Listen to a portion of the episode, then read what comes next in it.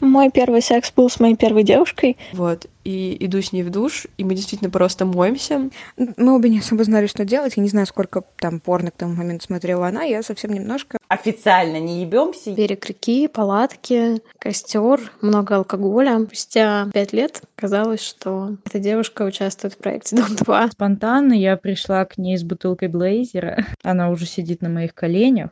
Она точно трогала мой клитор, это я помню. Мой первый опыт случился слишком поздно. Она не будет моей первой партнершей, поскольку первым должен быть мужчина, ведь она не сможет пальцами лишить меня девственности. Ей не хватит сил. В обществе не было культа секса. Ну, наверное, какой-то интерес к порнографии был, особенно к этим любимым китайским порномультикам. Но с реальным человеком что-то вообще не интересовало. Мне бы хватило точно поцелуев, потому что я реально не была готова к этому первому разу. Когда мне было 17, мне казалось, что вот-вот мне наступит 18 лет, и надо обязательно-обязательно успеть.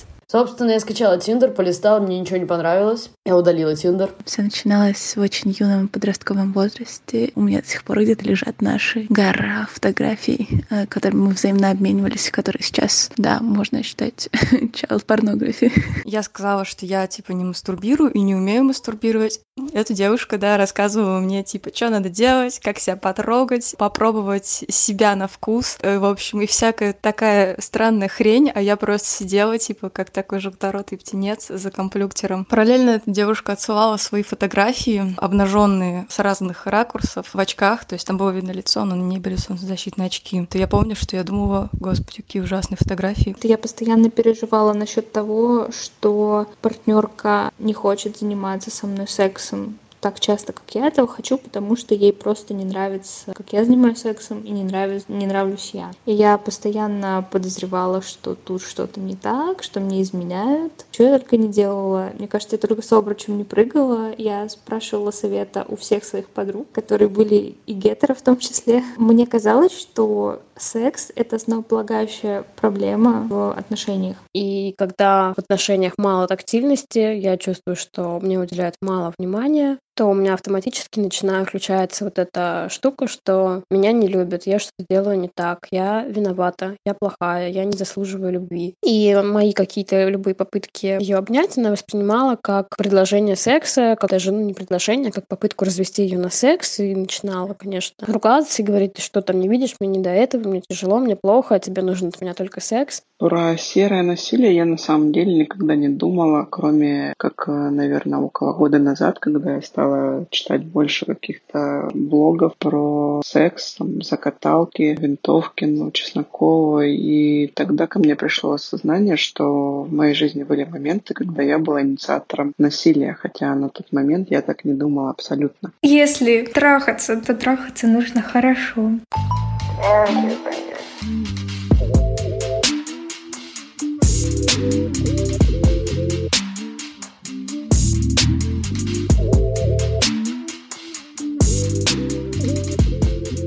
Всем привет! Сегодня среда и время нового выпуска. Это одиннадцатый эпизод и второе обсуждение вышедших выпусков.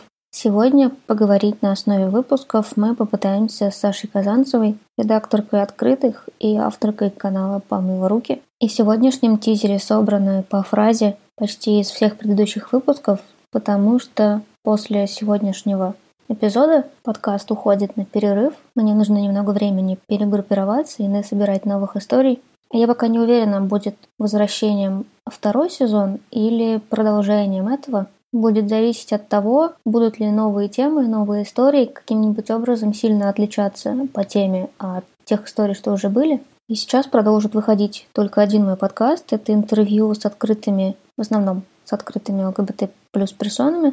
И я начинаю собирать истории на еще один подкаст, о котором пока не расскажу и позже напишу в канал. Так что те, кто подписан только на один этот подкаст, я еще раз напомню, что есть возможность подписаться за те же самые 2 доллара, что вы платите за этот подкаст на все. А если вы платите больше, то ну, уточню, что цены изменились после того, как Patreon ввел налог, и я уменьшила цену, поэтому на все подкасты можно подписаться на 2 доллара. Это можно изменить в настройках. Ну, если точнее, это не последний выпуск, это предпоследний, потому что беседа с Сашей получилась очень длинной, поэтому разговор поделен на две части, и это первая. Так что через две недели выйдет вторая часть, и после этого только начнется перерыв. Но для тех, кто захочет отписаться, я решила предупредить заранее. Итак, начнем. Здравствуйте, дорогие все радиослушатели, радиослушательницы. Меня зовут Саша Казанцева, я веду телеграм-канал «Помыла Роки», который, собственно, про лесбийский секс и также про людей других квир-идентичностей. Вот.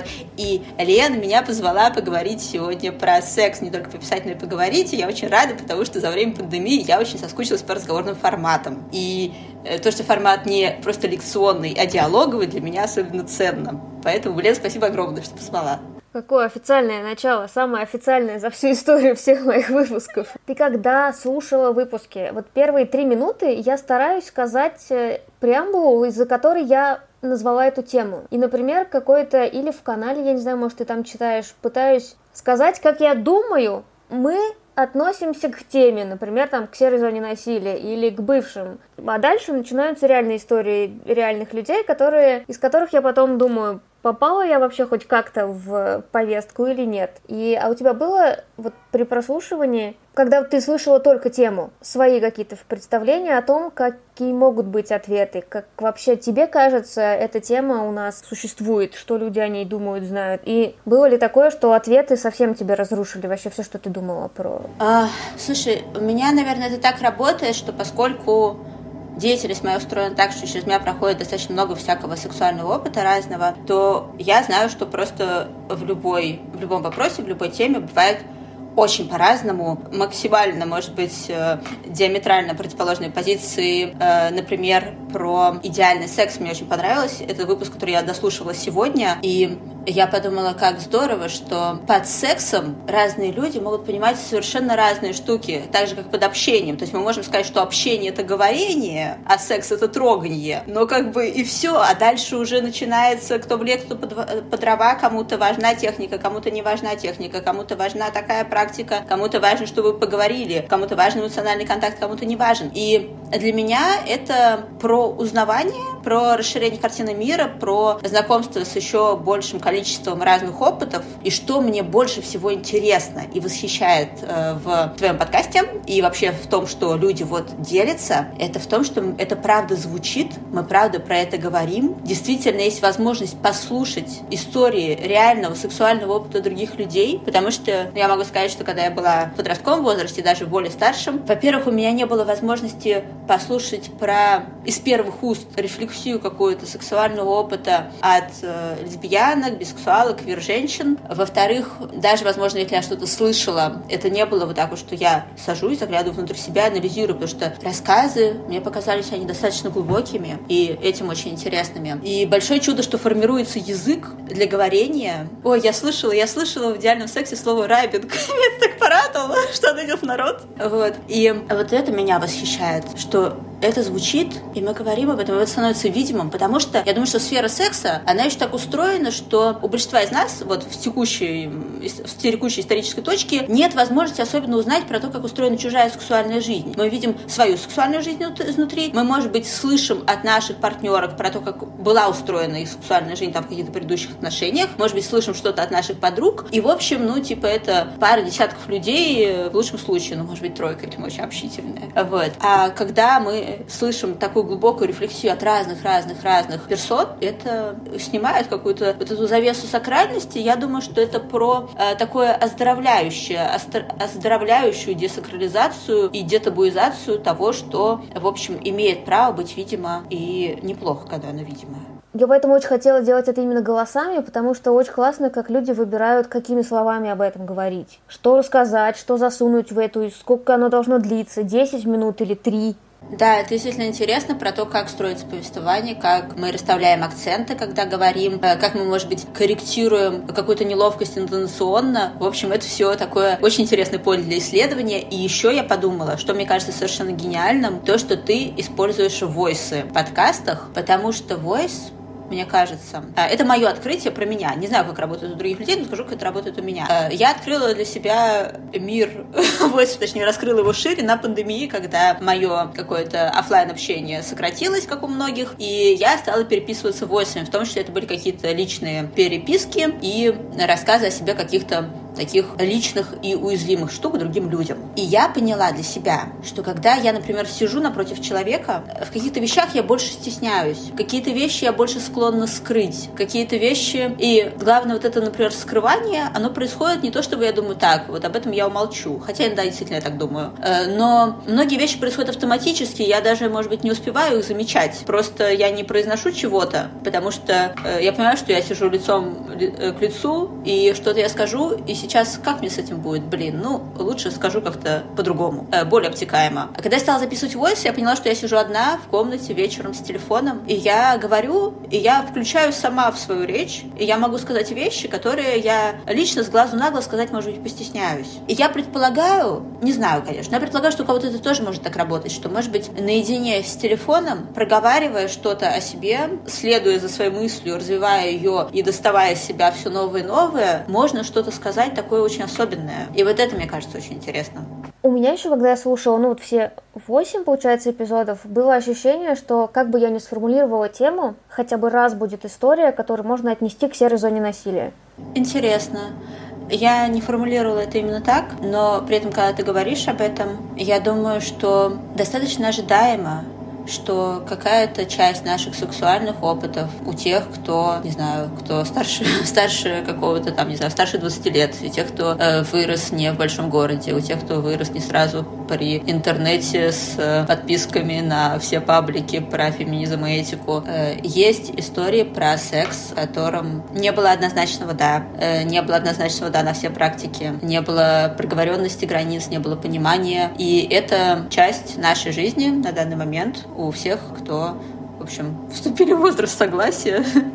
Э, есть история про несогласие. Но это такая историческая точка, из которой вот мы сейчас пытаемся делать переход, кто-то из нас пытается делать переход в какую-то, например, там большую осознанность, большую бережность партнерки к себе, к нашему контакту. И это одна история про сам факт наличия опыта. А вторая э, история про что я думаю вообще очень много, слушая чужие истории, в частности в своей работе, про то, что пространство для возможности высказаться, запрос на такое пространство есть. Э, запрос на такое пространство есть, потому что не так много пространств для разговора о сексе, тем более меньше пространств для разговора о лесбийском сексе, о квир-сексе, сексе, потому что те, э, секс тема такая подтабуированная, квир-секс э, накладывается двойное табу. И потом, когда мы получаем, сейчас появляются какие-то пространства, в частности, твой подкаст, где можно этим опытом поделиться, где это предлагается, но мне туда хочется просто себя принести, ну, условной слушательница, читательница, и вот рассказать что-то, что я, может быть, что я, может быть, не до конца прожила, или что у меня не было возможности так много проговорить, как мне это нужно, или что я, может быть, вообще никогда ни с кем не обсуждала. И я думаю, что тут могут всплывать в том числе травматичные истории, и это закономерно. Ну и здорово, что люди их проговаривают, конечно. Смелые люди, респектом и сил. А ты замечала, что, типа, да, они принесли, сформулировали истории мне, и это супер ценно, но стукнулись они об них первый раз у тебя в канале? Да, я как-то это пропустила. Ты свою фамилию прослушиваешь? Я помню, что там где-то звучало, но я, наверное, может быть, у меня как-то фокус внимания был иначе распределен. Но мне ценно, что про это говоришь, потому что я, поскольку я в Телеграме работаю, то я, в общем, работаю в таком дефиците фидбэка. То есть, с одной стороны, он как бы есть, с другой стороны, ну, когда я, например, выхожу в Инстаграм, я понимаю, что там на каждую сторис прилетает там 10 ответов, или там на каждый пост тоже прилетает какое-то количество комментариев и еще сообщений в личку. И это немножко иначе. Еще я вижу каких-то таких людей воплоти у них в, на аватарках и в аккаунтах. И ну, это, это интересно, потому что, да, я немножко в домике в этом плане живу и не очень понимаю, как то, что я делаю, я догадываюсь про что-то. Вот, в частности, на самом деле, благодаря тому, что ты мне рассказываешь. Но я не очень понимаю, как это там отдается снаружи. Я еще, раз уж мы про серую зону, но меня очень удивляло, что просто это совпало, либо я записывала, либо я монтировала, когда происходил это скандал с Мостовщиковым, и там начинались такие, это были, наверное, первый раз массив истории было не про совсем четкое насилие, а действительно там были такие чуть более в серую зону вопросы. Вот было, там описывались ситуации, истории, и много, ну, оттолкнувшись от Мостовщикова, начали рассказывать другие истории женщины о том, что, ну, как коммуникация проходила неэтично, или секс, или отношения, и там было, да, действительно не обязательно про насилие насилие. Я только когда начала монтировать, поняла, что с той стороны вообще не звучат истории от, ну, по крайней мере, это очень редко происходит, и это сразу становится супер популярным, если какой-то мужчина берется сказать, что да, я так себя вел, вот там я столько-то лет считаю себя профеминистом, и мне больно и страшно вспоминать о том, как я коммуницировал раньше. Но это редкость, и редкость такая, чтобы человек прямо описал, как выглядела ситуация, по какой причине он считал, что имеет право там потрогать лишний раз или еще что-то сделать. То есть вот каждое действие, чтобы было объяснено, исходя из того, как ты видишь ситуацию. Но я я не помню, сказала ли это в том выпуске или нет, что мне кажется, это... Я не знаю, возможно ли это сейчас, чтобы на русском это обсуждалось в каком-то еще другом месте, кроме вот квир истории, и, ну, в частности, в этом выпуске, по-моему, все были лесбийские, потому что, ну, тут правда как будто чуть больше кредита доверия пока. Либо это нифига не кредит доверия, а, ну, мы мало слышали о том, что это популярное поведение, что вообще-то есть, ну, типа, мы ведем себя дерьмово, и что мы нередко ведем себя дерьмово, и что наш опыт коммуникации с приятной женщиной оказывается там спустя года, если на него взглянуть, он был неэтичным. Может быть, это, да, не про то, что мы просто настроены на более нормальный разговор с теми, кто насилие совершал, а мы просто не очень понимаем, что оно такая же часть нашей жизни. Я сразу скажу, что я не очень подробно, ну, насколько это можно было вообще в этой ситуации, когда ну, мое личное инфополе было переполнено. Не очень подробно я следила за историей про Мостовщикова и компанию, и вот этих э, медийных людей, мужчин, которых про, про факт насилия страны которых стало известно, потому что гетеронасилие такой для меня достаточно сильный триггер, и я ограничиваю, ну, входящую информацию, ну, кроме того, что, помимо того, что, в принципе, у меня такой информация информационное поле, что оно оказывается этим достаточно насыщено, чтобы я была, по крайней мере, в курсе какой-то основной фактуры. Но для меня э, есть разница между тем, как это устроено в условно-лесбийских контактах. Когда я говорю о лесбийских контактах, давайте это введем условный термин, я говорю о человеке с опытом женской гендерной социализации и другом человеке с опытом женской гендерной социализации. Там могут быть разные гендерные идентичности, которые могут меняться в течение жизни, разные сексуальные идентичности, но в целом так. Это очень упрощенно, я сразу скажу, что просто, чтобы один термин называть, я называю так.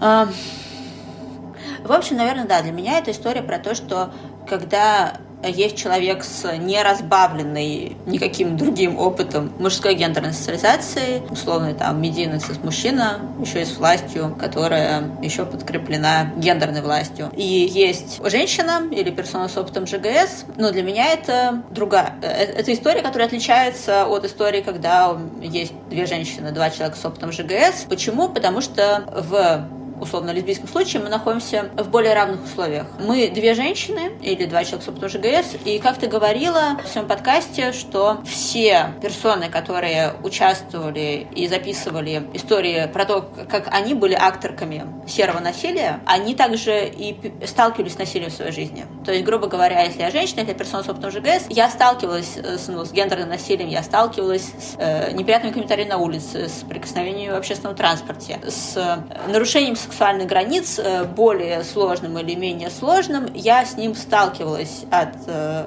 мужчин просто потому, что я как бы пришла э, в этот мир человеком, который считывается как женщина. Все, пизда рулю. Вот. И в этом плане мы исходим из общих вводных. То, что мы не очень понимаем, как можно строить секс-коммуникацию, нас этому не учат в детство. Нас учат, что секс, да, это сделать приятно другому человеку. Это, я думаю, что тоже отличает условных женщин от условных мужчин. И мы в общем, нацелены сделать партнерке приятно, а не просто, ну, э, не знаю, словить кайфушки самой. Я думаю, что это такая более, более общий паттерн в условно-женском поведении сексуальном. Мы входим в сексуальную жизнь очень часто, будучи жертвами вот этого мира, который, во-первых, патриархальный, во-вторых, не предоставляет нам информации о культуре сексуальной коммуникации. Вот и все. И мы как бы э, все тут э, в положении, ну, немножко в положении жертвы. Так получилось. И когда мы, пострадавшая страна и та, и другая, нарушили еще границы друг друга просто по незнанию, для меня эта история выглядит не так, что э, человек с мужскими привилегиями, да, его тоже не научили. Очень жаль. Но, к сожалению, это не та не та часть жизни, которой я хочу посвятить себя. Не, я хочу концентрироваться на поддержке женщин и людей с опытом ЖГС, а не на поддержке цисгендерных мужчин. Как бы там они пусть сами разбираются с собой. В общем, в добрый путь и удачи. Вот. В общем, для меня это более равная история. И если это уже, наверное, на уровне моей личной реакции в отношении мужчин, нарушающих границы, я чувствую сильное раздражение в отношении женщин, нарушающих границы. Я думаю, так, непростая ситуация, но у меня есть ожидание, что у меня больше шансов быть услышанной и понятой. Потому что человек тоже с опытом переживания насилия в свой адрес просто по факту, ну, у человека этот опыт есть просто по факту рождения человеком, который считается как женщина. Я подумала, пока ты говорила, что про то, что нас типа, запрограммировали то, что секс это должно быть приятно другому человеку. Прикольно, что отталкиваясь... Короче, вот у, у мужчины, грубо говоря, примерно та же самая штука, но там просто преподносится это как воспитывается все, что ты делаешь своим волшебным членом, доставит удовольствие всем вокруг. Слушай, честно, я настолько просто не в курсе э, темы жизни цис-мужчин, то есть я тебя это слышу, но типа я это слышу первый раз. Ну, то есть не то, что первый раз, я, наверное, где-то там читала, еще от кого-то слышала, но я не смогу быть компетентной в обсуждении этой темы, потому что я никогда не была цис-мужчиной, и типа я не знаю, как это происходит с мужчин. То есть я такая могу послушать, сказать, ага, хорошо, я тебе верю, потому что у меня нет там других источников информации. Просто мне показалось это похоже, вот логика, я все, что я делаю, автоматически доставляет удовольствие, но там все равно есть речь про удовольствие. Он уверен в том, что то, что он делает, приносит удовольствие. А у женщины я должна доставить удовольствие, и я могу не спрашивать, как это делать, или там я могу считать, что я знаю, как сделать это лучше. Там в нескольких историях была такая формулировка. Девушка говорила, что не хочет, потому что не готова вообще к лесбосексу, но я считала, что она как бы так думает просто потому, что у нее кунилингуса нормального не было. Ну, то есть это фактически звучит, как у нее мужика нормального не было. Я думаю, что вот это вот, это очень интересно для меня. Такой культурный феномен и штамп и клише про то, что другой человек, он устроен так же, как я. И опыт другого человека устроен так же, как я, э, так у меня. И восприятие другого человека устроено так же, как у меня. И это такой, такая оптическая настройка, которую достаточно сложно снять, как мне кажется. И мне ее тоже бывает сложно снимать. Как, например, очень сложно человеку иногда бывает что-то не посоветовать, потому что у меня же была прям такая ситуация. На самом деле у меня была вообще другая ситуация. Я вижу, типа, маленький кусочек, я не знаю там всех детских травм этого человека, я не знаю, кем он работает и как у него распорядок дня устроен. Я не знаю, каких у него гормонов больше вырабатывается, и, возможно, он себя чувствует вообще там по-другому в других ситуациях. Вот и все. И я не могу человеку ничего советовать, не, не понимая, не понимая вообще, что это за существо, что это за человек, из чего он состоит. И про тот же самый секс. Для всех это настолько разное. Вот зацепивший меня очень выпуск про идеальный секс, про то, что для всех это очень, очень разная история. И кому-то совершенно не подходит кунилингус. То есть, например, там для меня кунилингус совсем не моя практика. Вот, но бывают люди, которые реализуются через дело кунилингус, и у которых есть э, опыт там, положительного фидбэка про кунилингус, и много фокуса внимания вокруг того, что вот я делаю кунилингус, у меня много положительного фидбэка, я его классно делаю. И правда, вы его классно делаете, просто он не всем подходит. Вот и все. И вот это понимание, что другой человек, он другой, это на самом деле очень страшная штука, потому что это как в бездну заглянуть, это как осознать, что космос бесконечен. Это невозможно до конца осознать, что космос бесконечен, что люди все бесконечно разные, это, блядь, пиздец, это невозможно просто мозгом осмыслить, потому что э, мозг даже не представляет какое-то там, не знаю, расстояние от одного края России до другого, а тут у тебя целый мир, а там еще планеток дофига и звездочек всяких, которые влетать, не перелетать. Как это осмыслить? Невозможно это осмыслить, но можно попытаться принять, принять и усвоить нормы поведения, которые этичны, которые можно считать этичными в условиях того, что космос бесконечен, а люди бесконечно разные. Головой это не охватишь. И это страшно. Другие люди, в общем, то, что люди другие, это очень неудобно. Хотелось бы, конечно, чтобы попроще. но нет. И вот тут, мне кажется, очень интересно, потому что знакомство с сексуальностью другого человека — это один из способов соприкоснуться с этим бесконечным многообразием. Почему э, меня возбуждают вот эти вещи, а мою подругу возбуждают совершенно другие вещи? Почему кому-то в сексе важны прикосновения? Например, для меня в сексе не очень важны прикосновения, мне важно, чтобы со мной болтали. Кому-то в сексе важна техника, кому-то важно, кому-то важна очень сильная эмоциональная связь, а мне, например, не очень важна эмоциональная связь, но для меня там важно другое. И это так так интересно, мы все настолько разные, и мне кажется, что через осмысление вот этого нашего разнообразия, насколько это возможно осмыслить, и усвоение инструментов в жизни, в жизни, в мире, где все настолько разнообразно, признание этого разнообразия, освоение этих инструментов, это вообще какой-то такой путь к более светлому будущему. И секс, сексуальная сфера, это, ну это моя любимая, в общем, пластиночка, про то, что секс, сексуальная сфера, это одна из, один из тренировочных полигонов, где можно тренировать вот это восприятие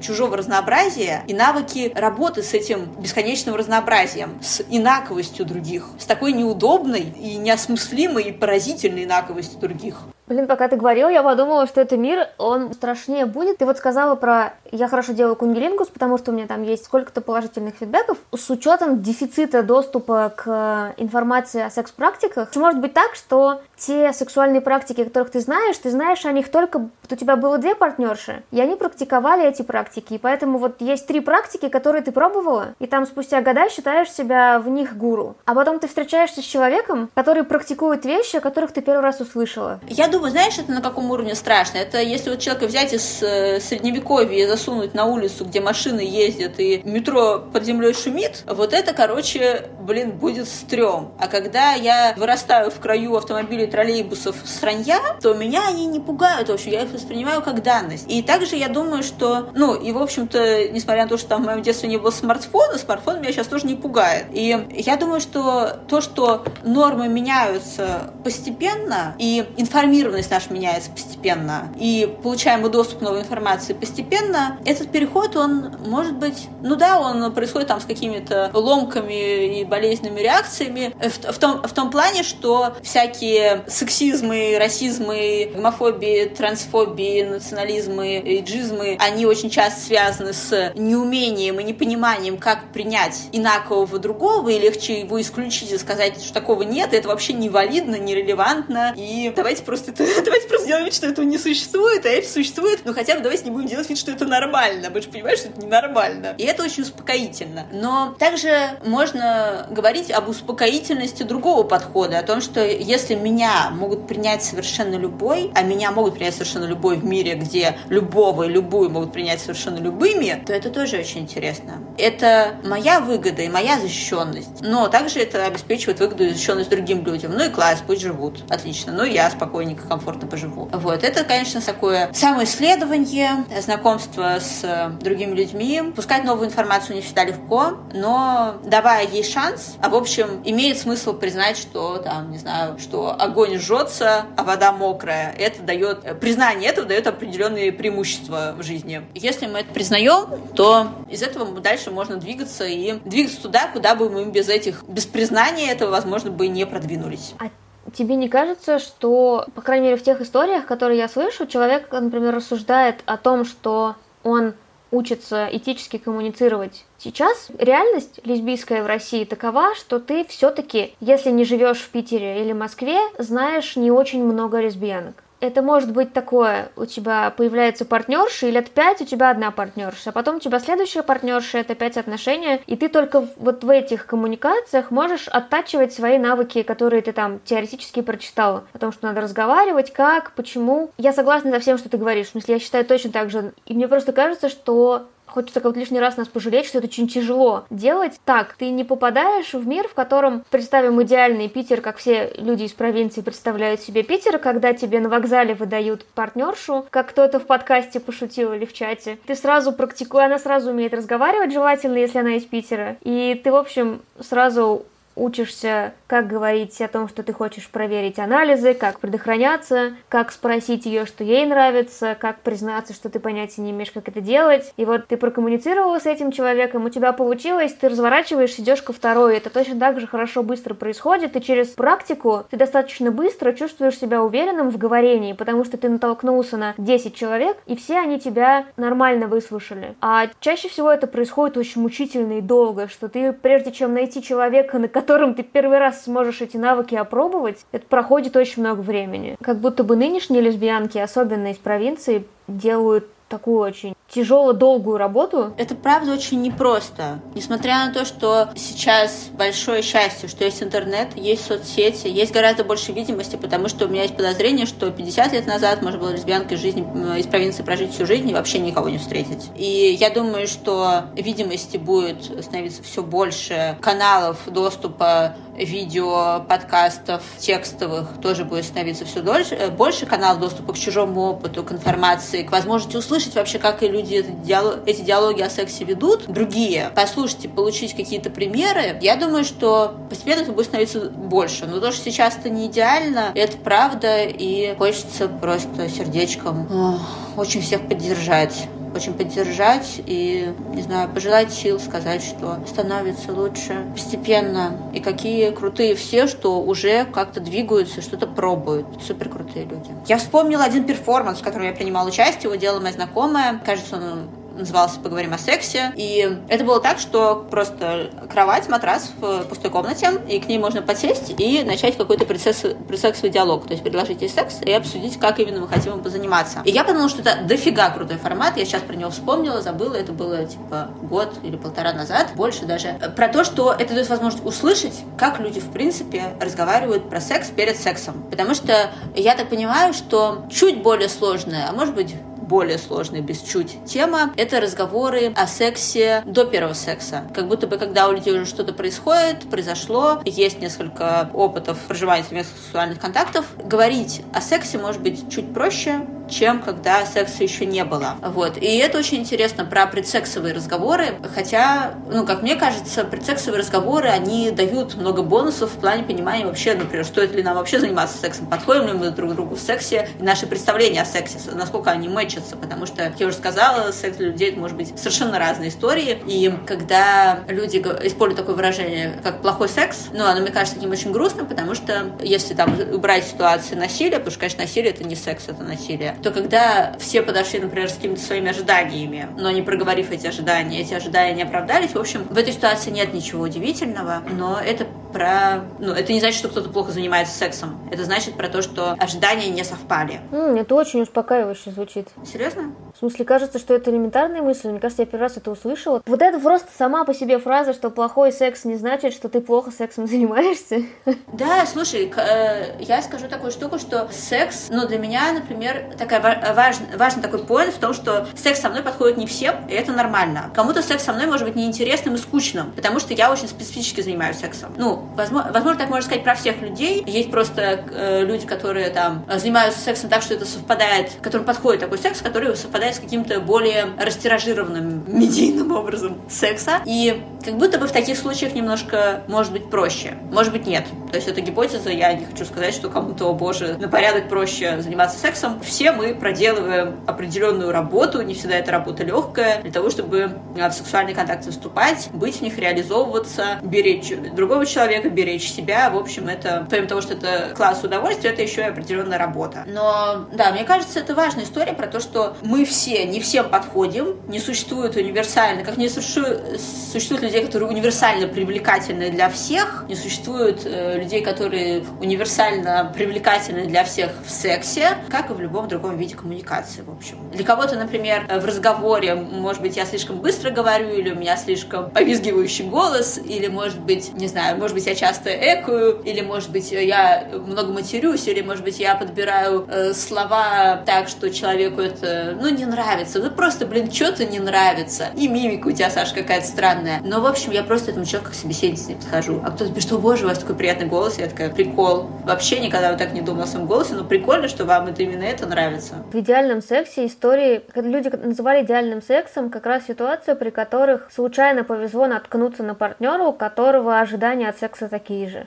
Это провезение как будто. Да, я тоже думаю, что это провезение, но я думаю, что это нормально, что не так редко на самом деле в жизни что-то случается приятно рандомно. Ну, например, типа я подсела кому-нибудь, там, условно говоря, в баре, мы разговорились, это казалось интересная собеседница. То есть, может быть, у нас могли быть совершенно разные представления о том, о чем может быть интересно говорить. Мы там, например, читаем разные книги, или мы вообще, кто, одна из нас не интересуется разговорами про книги, а интересуется разговорами там про кино, а я, например, вообще кино не смотрю. Вот, и мы такие, блин, ну что-то как-то разговор не клеится. А тут хоп, оказывается, у нас там какие-то определенные писатели или писательницы любимые, вот. Или а, мне больше нравится задавать вопросы, а ей нравится рассказывать, а я люблю как раз, вот, когда человек интересно болтает и слушать. И какие-то такие матчи, совпадения, да. Я думаю, что в моем собственном опыте, в моем собственном опыте секс, это, э, который, который я запоминала и вспоминаю до сих пор, и блин, как это было здорово, он э, связан в том числе с удачными совпадосами. Потому что даже если я, например, села перед сексом, проговорила, типа, а вот тебе больше нравится как, вести в сексе или принимать? Даже, и, а тебе какие практики там нравятся? Даже если я села поговорила, все равно, если человек называет какие-то практики, которые мэчатся с моими запросами, я такая, вау, вот это совпадос, вот этот прикол. Потому что, ну, потому что это же рандом, что мы так встретились и совпали. И я думаю, что это тоже такое большое чудо, когда мы встречаем каких-то людей, которые нам в чем-то подходят, в том числе в сексе.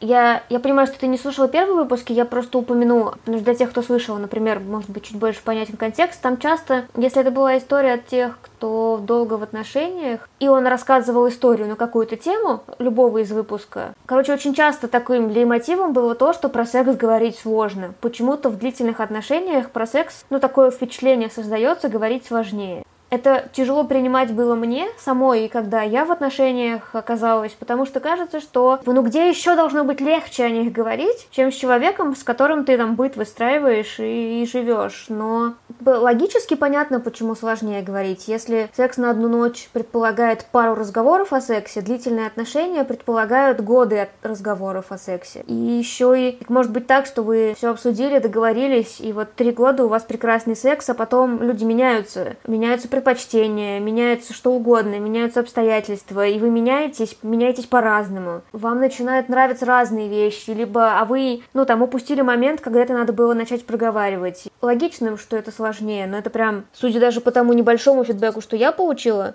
кажется, что это, ну, прям действительно какая-то фундаментальная штука. Что, как, получается ли у вас обсуждать секс? Да, это интересно. Я думаю, что в целом в длительных отношениях у людей могут меняться приоритеты интересы в самых разных сферах жизни. Например, не знаю, мне была, когда мы начинали условно встречаться, мне нрав... у меня была одна работа, у меня были такие-то увлечения, и мне нравился там такой-то внешний образ. А через три года мне хочется внешне выглядеть совершенно по-другому, у меня совершенно другие увлечения, и там я меняю какую-то карьерную сферу, например, и у меня меняются темы для разговора, и у меня меняются взгляды на жизнь, у меня меняются приоритеты, может быть, у меня меняются какие-то ценности, а мы так классно совпадали в ценностях в самом начале, а сейчас-то они у меня другие. И при этом если, не знаю, карьерные мои там изменения, искания там меня в плане каких-то моих увлечений, их можно наблюдать, они внешне видны, то моя рефлексия своих сексуальных запросов, поскольку вот этой культуры, и практики разговоров о сексе ее, ну, нет на регулярной основе. То есть я могу, например, делиться э, за, не знаю, вечерним ужином, типа, блин, а я вот думаю, не пойти ли там мне начать с парашютом прыгать. И вот я, типа, рассказываю об этом полгода, а потом думаю, блин, нет, вообще-то я поняла, что я хочу вообще на серфе кататься, просто мне какого-то экстрим хочется, но парашют вообще не мое. Вот давай пойду попробую, что-то попробовал, не понравилось. Ну, короче, вот это вот все, и это можно наблюдать, это очень прозрачно. То, что у меня там происходит внутри в плане сексуальной сферы, нет привычки у нас у всех, как у, в общем, носителей культурного кода, это проговаривать, потому что я могу точно так же внутри себя рефлексировать, блин, а может быть мне хочется начать там заниматься каким-то сексом пожестче, чтобы там в отношении меня было. Но может быть и нет. Но вообще так, как мы занимаемся, мне вроде нравится. Блин, а вроде хочется. Типа, ну вот я, наверное, буду фантазировать. Фантазирую, фантазирую месяц. И потом такая, блин, а может быть как-то об этом сказать? А вдруг ей это не подходит? Черт, а это же такая уж тема чувствительная, ее это обидит. Блин, ну может быть как-то само пройдет, а оно не проходит. И потом через полгода я сажусь, э, типа, что-то про это сказать, а там уже такой ком накопился. И все это время я это думала, в том числе в те моменты, когда мы сексом занимались. И я это не говорила, потому что... А потому что нет привычки к проговариванию этого. Ну, у меня в том числе, вот как у частного лица нет привычки к проговариванию этого, то есть мне там приходится что-то из себя вытаскивать, делать какую-то работу, не всегда успешную. И это, да, это интересно. И круто, что ты сейчас про это говоришь, потому что, мне кажется, да, это такой повод об этом задуматься, как минимум. Как максимум начать, может быть, внедрять какие-то практики, что-то пробовать в плане проговаривания такого в моменте. Мне пришла в голову сейчас такая фантазия, я думаю о ней второй день. Мне кажется, это еще про мысли. Вот я сейчас сама это озвучила и сама поняла, как далеко это от того, как я смотрю на отношения своих знакомых. Мы как будто бы... Я сама себе удивилась, что я сказала, что я понимаю, что люди меняются с годами. Помимо того, что нужно проделать работу по говорению и отлавливанию своих новых мыслей о сексе, принципе, вспомнить, что вот вы встречаетесь пять лет, и за это время ты, ты сейчас встречаешься не с той же самой партнершей, с которой начала встречаться. И сейчас будет мысль, она совершенно... Э, я слишком обобщу, если это будет э, супер неэтично, ты меня стукни. Есть такая же штука, что, скажем так, приемный ребенок, переживший какой-то пиздец, в семье, в которой у него все было хорошо, когда осваивается и понимает, что его не выбросят обратно, мозгу достаточно безопасно, чтобы начать вываливать, проживать все прошлые пережитые пиздецы и травмы. И он начинает вести себя, там, не знаю, не так, как вел раньше, и переосмысливать и пересматривать, что он вообще такое, что ему нравится, что не нравится. Я придерживаюсь мнения, что мы в СНГ достаточно травмированные детством, хоть, хоть как-то. И если может быть ли, может ли быть так, что если повезет оказаться в здоровых отношениях каким-то чудом, то ну, начинается вот похожее на это переживание, что ты был уверен, что у тебя вот есть такие-то, такие-то, такие-то практики и предпочтения, но в здоровой ситуации, в которой тебе безопасно, ты понимаешь, что это все было способами выжить. Но эти практики ты не выбрала, потому что тебе комфортно, и потому что ты выбирала между вариантами, а потому что тебе казалось это единственно возможными практиками. Ну, то есть, ну, человек вступил с тобой в отношения, вот зная только тот твой фидбэк, который был в начале, а ты там через три года оказываешься прям вот просто совершенно новым человеком. Слушай, ну мне, мне кажется, что это интересная гипотеза. Я тоже немножко в теме приемных детей, да, я знаю, что такое рассказывают на школе приемных родителей про такой паттерн поведения, который действительно вылезает. Вот, но в случае со взрослыми людьми и с э, большим разнообразием тех паттернов, которые реализуются в отношениях, хотя тоже, в общем, набор какой-то такой, не то чтобы слишком разнообразный, потому что отношения ну, носители определенного культурного кода строят похожим образом, в большей или меньшей степени. Я думаю, что тут, тут, короче, действует несколько факторов всегда наверное, даже много. И такое тоже может быть, что если я себя как-то там прятала, подавляла и адаптировала в предыдущих отношениях или в предыдущих контактах и подстраивала, а тут почувствовала конкретно в этих отношениях, в этом контакте, что я могу расслабиться, что у меня, да, могут раскрываться какие-то невиданные грани себя. Но я думаю, что это не единственная причина того, что э, мы можем по-другому начинать себя вести. Вот, но такая тоже может быть, да. Ну, так, также может быть и смена приоритетов, возможно, в предыдущих контактах мне тоже было себя, ну, хорошо и безопасно безопасно, просто, не знаю, среда вокруг меня меняется, информационное поле вокруг меня меняется, я раскапываю в себе там на терапии какие-то новые штуки, или просто я хочу попробовать что-то новое, о чем я раньше об этом даже не задумывалась, а тут где-то вычитала, а вот. Ты сказала, что представители одного культурного кода выстраивают отношения похожим образом. Ну, это интересно, получается, что, ну вот, а женщины, персоны вообще с опытом женской гендерной социализации выстраивают отношения в России, глядя на что, на какой пример? То есть это как будто все попытки как-то преобразовать патриархальный разные семьи, которые мы видели, но ведь, грубо говоря, можно их трактовать как угодно. Но мы все равно получилось так, что не видя друг друга, сформировали похожие. Очень интересно, сейчас скажу. Дело в том, что я как раз сегодня на похожую тему писала пост на свой Patreon. У меня тоже есть Patreon, подписываюсь на мой Patreon тоже. Про миф об отношениях, который в массовой культуре, вот, например, Руси на 2020 год, он для всех расшаренный, потому что мы выросли там на одном кино, на СМИ, которые вот сформировали среди наших согражданок и сограждан какое-то определенное представление об отношениях, о том, что такое отношения, и, конечно, этот миф, он уходит в корнями в доинтернетскую эпоху, в эпоху, когда союзы образовывались, чтобы выжить, чтобы нарепродуктивиться и пахать вместе поля или просто выживать финансово, например, э, вот эта моногамная семья, моногамный союз, в котором могут быть дети, но у тех, кто помоложе, могут уже не быть, и это тоже как бы такой новый укрепившийся паттерн, потому что там, например, 50 лет назад союз — это дети.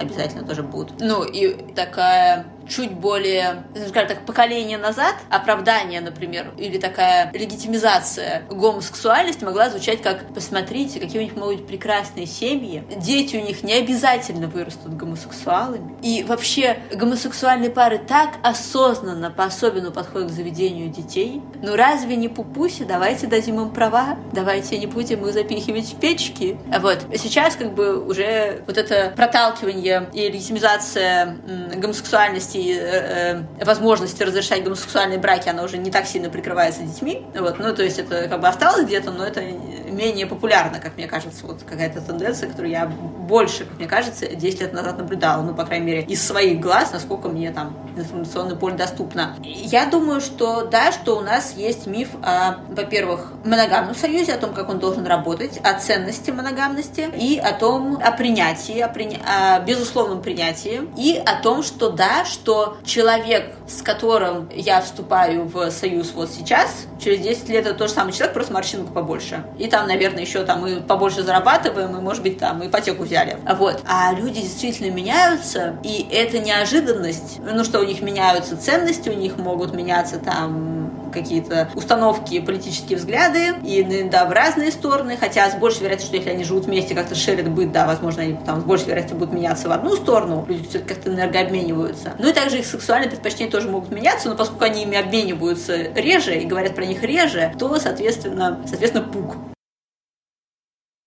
А, кстати, вот ты сейчас пока говорила про моногамия, которая священная. Блин, это уже тогда совсем он не, не в тему подкаста, но это люди, которые предпочитают полиаморные отношения, внесли большой вклад в умение обсуждать секс и отношения в принципе. В английском ютубе, по крайней мере, все в этом убеждены. И мне вот это вот, наверное, единственная вещь, которая мне, с которой мне хочется согласиться и здесь. Я, наверное, не видела, где бы так много говорили о необходимости разговаривать, проговаривать все на свете, как в каналах, которые ведут люди, состоящие в полиаморных отношениях. Ну, как будто да, как будто бы, как будто бы полиаморные отношения требуют больше, более осознанного подхода, более подробного проговаривания. Типа, что происходит, нам с этим как? Бля, это происходит не так, как у бабушек и дедушек происходило. Давайте поговорим, вообще разберемся, как нам не делать друг другу больно, и как нам делать друг другу хорошо. Ну, да, наверное, так. Это какая-то автоматическая штука. По лесбиянкам, грубо говоря, приходится проговаривать какие-то вещи, даже если бы очень не хотелось, просто потому что примера не существует, и вы вынуждены проговорить что-то, чтобы понять, что делать. А в полиамории как будто ты тоже как бы, ну, не можешь на сто процентов скопировать уже известную модель поведения, тебе придется задать вопрос. Да, да, мне кажется, это, да, ну, я, я согласна с тем, ты это описываешь, и я думаю, что это в целом история про то, что маргинализованные группы группы, группы, чей опыт не совпадает с условным мейнстримовым большинством, вынуждены больше рефлексировать в зоне этих отличий и через это двигать культуру. Мне бросалось в глаза, что я выросла в медиамире, в котором Маловероятный был бы расклад, что если бы я представляла свои отношения с мужчиной, то он бы общался со своими бывшими, что как будто было бы разрешено ему общаться со своими бывшими, а мне со своими. И я выросла с какой-то такой точкой входа, что бывшие — это первые люди в списке, которым нельзя доверять, которым нужно испытывать негативные эмоции. А лесбиянки как будто каким-то образом сразу состряпали реальность, в которой бывшие — это не опасные персоны. Бывшие — это те, с кем можно строить отношения всем участникам процесса. Слушай, это тот случай, то, что ты говоришь, я не в курсе ни про один код, ну, типа, про гетеро э, код я действительно не в курсе, я от тебя слышу первый раз, я верю, что так работает, но я просто не знаю, как там, принято, не принято, потому что мне все равно хочется сказать, ну ладно, все же люди очень по-разному устроены, но, возможно, действительно есть какие-то общие паттерны, или там более масс-медийно пропедалированные. А как в лесбийских контактах, слушай, не знаю, мне кажется, я знаю настолько разные истории, и те истории, которые звучали, они тоже были разными, и, наверное, у меня это... Они как-то органично вписались в те картинки, то разнообразие картинок, которые есть у меня там из опыта знакомых или подписчиц, или м, то, что я просто наблюдала со стороны. Что честно, мне сложно говорить тут о каком-то паттерне общем, мне кажется, бывает по-разному. И знаешь, на самом деле для меня в этом привлекательность квир-мира и того, как э, люди учатся в каком-то смысле с нуля строить отношения в квир-мире, потому что брак — это союз мужчины и женщины, а что у нас? И, возможно, тогда может работать по-другому, если у нас что-то другое. И давайте как бы с нуля какие-то вещи пересмотрим. Какие-то не пересмотрим с нуля, какие-то просто интроицируем, усвоим, и дальше уже будем там разбираться в исторической перспективе. Вот. Но какие-то вещи просто, ну, просто так берут с нуля и формируются, и это интересно. Я обычно, знаешь, про что в этом контексте говорю? Про то, что я тут искала исследования, вот, начну с, э, с этого края зайду. Я тут искала исследования про отношения со стимуляцией груди и сосков у лесбиянок, ну, или там, у квир-женщин, у женщин, состоящих в гомосексуальных контактах. Не нашла такого исследования, нашла по гетеро-женщинам. Я, конечно, ну, и там какой-то высокий процент, типа там 88%, типа, женщин, которым нравится стимуляция сосков, и я со скепсисом к этому отношусь, потому что, потому что есть такой паттерн, что если я женщина, и, типа, я должна любить стимуляцию сосков, и так же, как если я женщина, то мой секс должен быть проникающий в мою вагину. И мне кажется, что в гетеромире избежать попадания в эти рельсы достаточно сложно, сложнее, чем в лесбийском мире, потому что, да, у нас тоже есть ожидания, тоже есть э, давление стереотипов, тоже есть давление, возможно, там наших партнерок, которые эти стереотипы впитали и ждут, что типа сейчас тут разверзнешься и в тебя там по локоть что-то разместят. Но но в то же время есть представление о том, что норма шире. Типа у всех была партнерка или есть знакомая, или есть бывшая бывшей девушки, которая, например, э, не практиковала проникающий секс себя. Или которой вообще там не нравилось, чтобы ее трогают. Или не нравилось, чтобы там ей грудь трогали. И, ну, наверное, тебе могут сказать, что, блин, ну, необычно, но в целом не будет сюрприза. Как? Женщина, ей не нравятся ласки груди. Что такое? Это не будет чем-то, ну, у тебя так. Ну, как бы, да, может быть, я ожидала другого, но в целом это укладывается в такую какую-то более широкую, допускающую более, больше разнообразия картину мира. Ну и дальше, поскольку вот этот тренд на diversity нарастает, да и сама diversity больше рефлексируется, мне кажется, что эта картина будет расширяться еще больше, больше, больше. И, наверное, у меня есть такая гипотеза, что в квир мире это будет происходить быстрее, потому что он более гибкий, он э, более принимающий, понимающий настроен на то, что люди могут быть другими, потому что мы тут все другие, мы тут все имеем опыт пребывания другими, мы там, может быть, чуть гибче э, в готовности принять, что какие-то другие люди могут не укладываться в наше представление о них. Э, ну и гетеросексуальная цис-среда, она, мне кажется, там с большим отставанием, но тоже может подтягиваться. Блин, ты когда ты уже несколько же раз сказала, что на какие вопросы гетеромире рассуждать не будешь, потому что понятия не имеешь, как он устроен. Меня это очень радует, потому что я привыкла, что... То есть я лесбиянка, я никогда не спала с мужчинами, но я встречалась. И до какого-то 20 лет мне... Я была только в этом мире. И мне казалось, что этого опыта избежать невозможно. А потом я начала сталкиваться с лесбиянками, которые младше меня, хотя мне всего 25, но они там, даже если они на 3 года младше, то у них может быть опыт, при котором они вообще вообще не коммуницировали с мужчинами в романтическом или сексуальном плане просто никак. Существование не гетероперсон, которые весь свой опыт построили, не коммуницируя с гетеромужчинами, мне кажется, это очень это как будто небольшой коридорчик, который уже в, в, в мире в постквира будущего, в котором ты совершенно по-другому мыслишь, потому что не стукался и не изначально ты не отдирал от себя представления, которые на тебя надели, а ты в принципе их не надевала.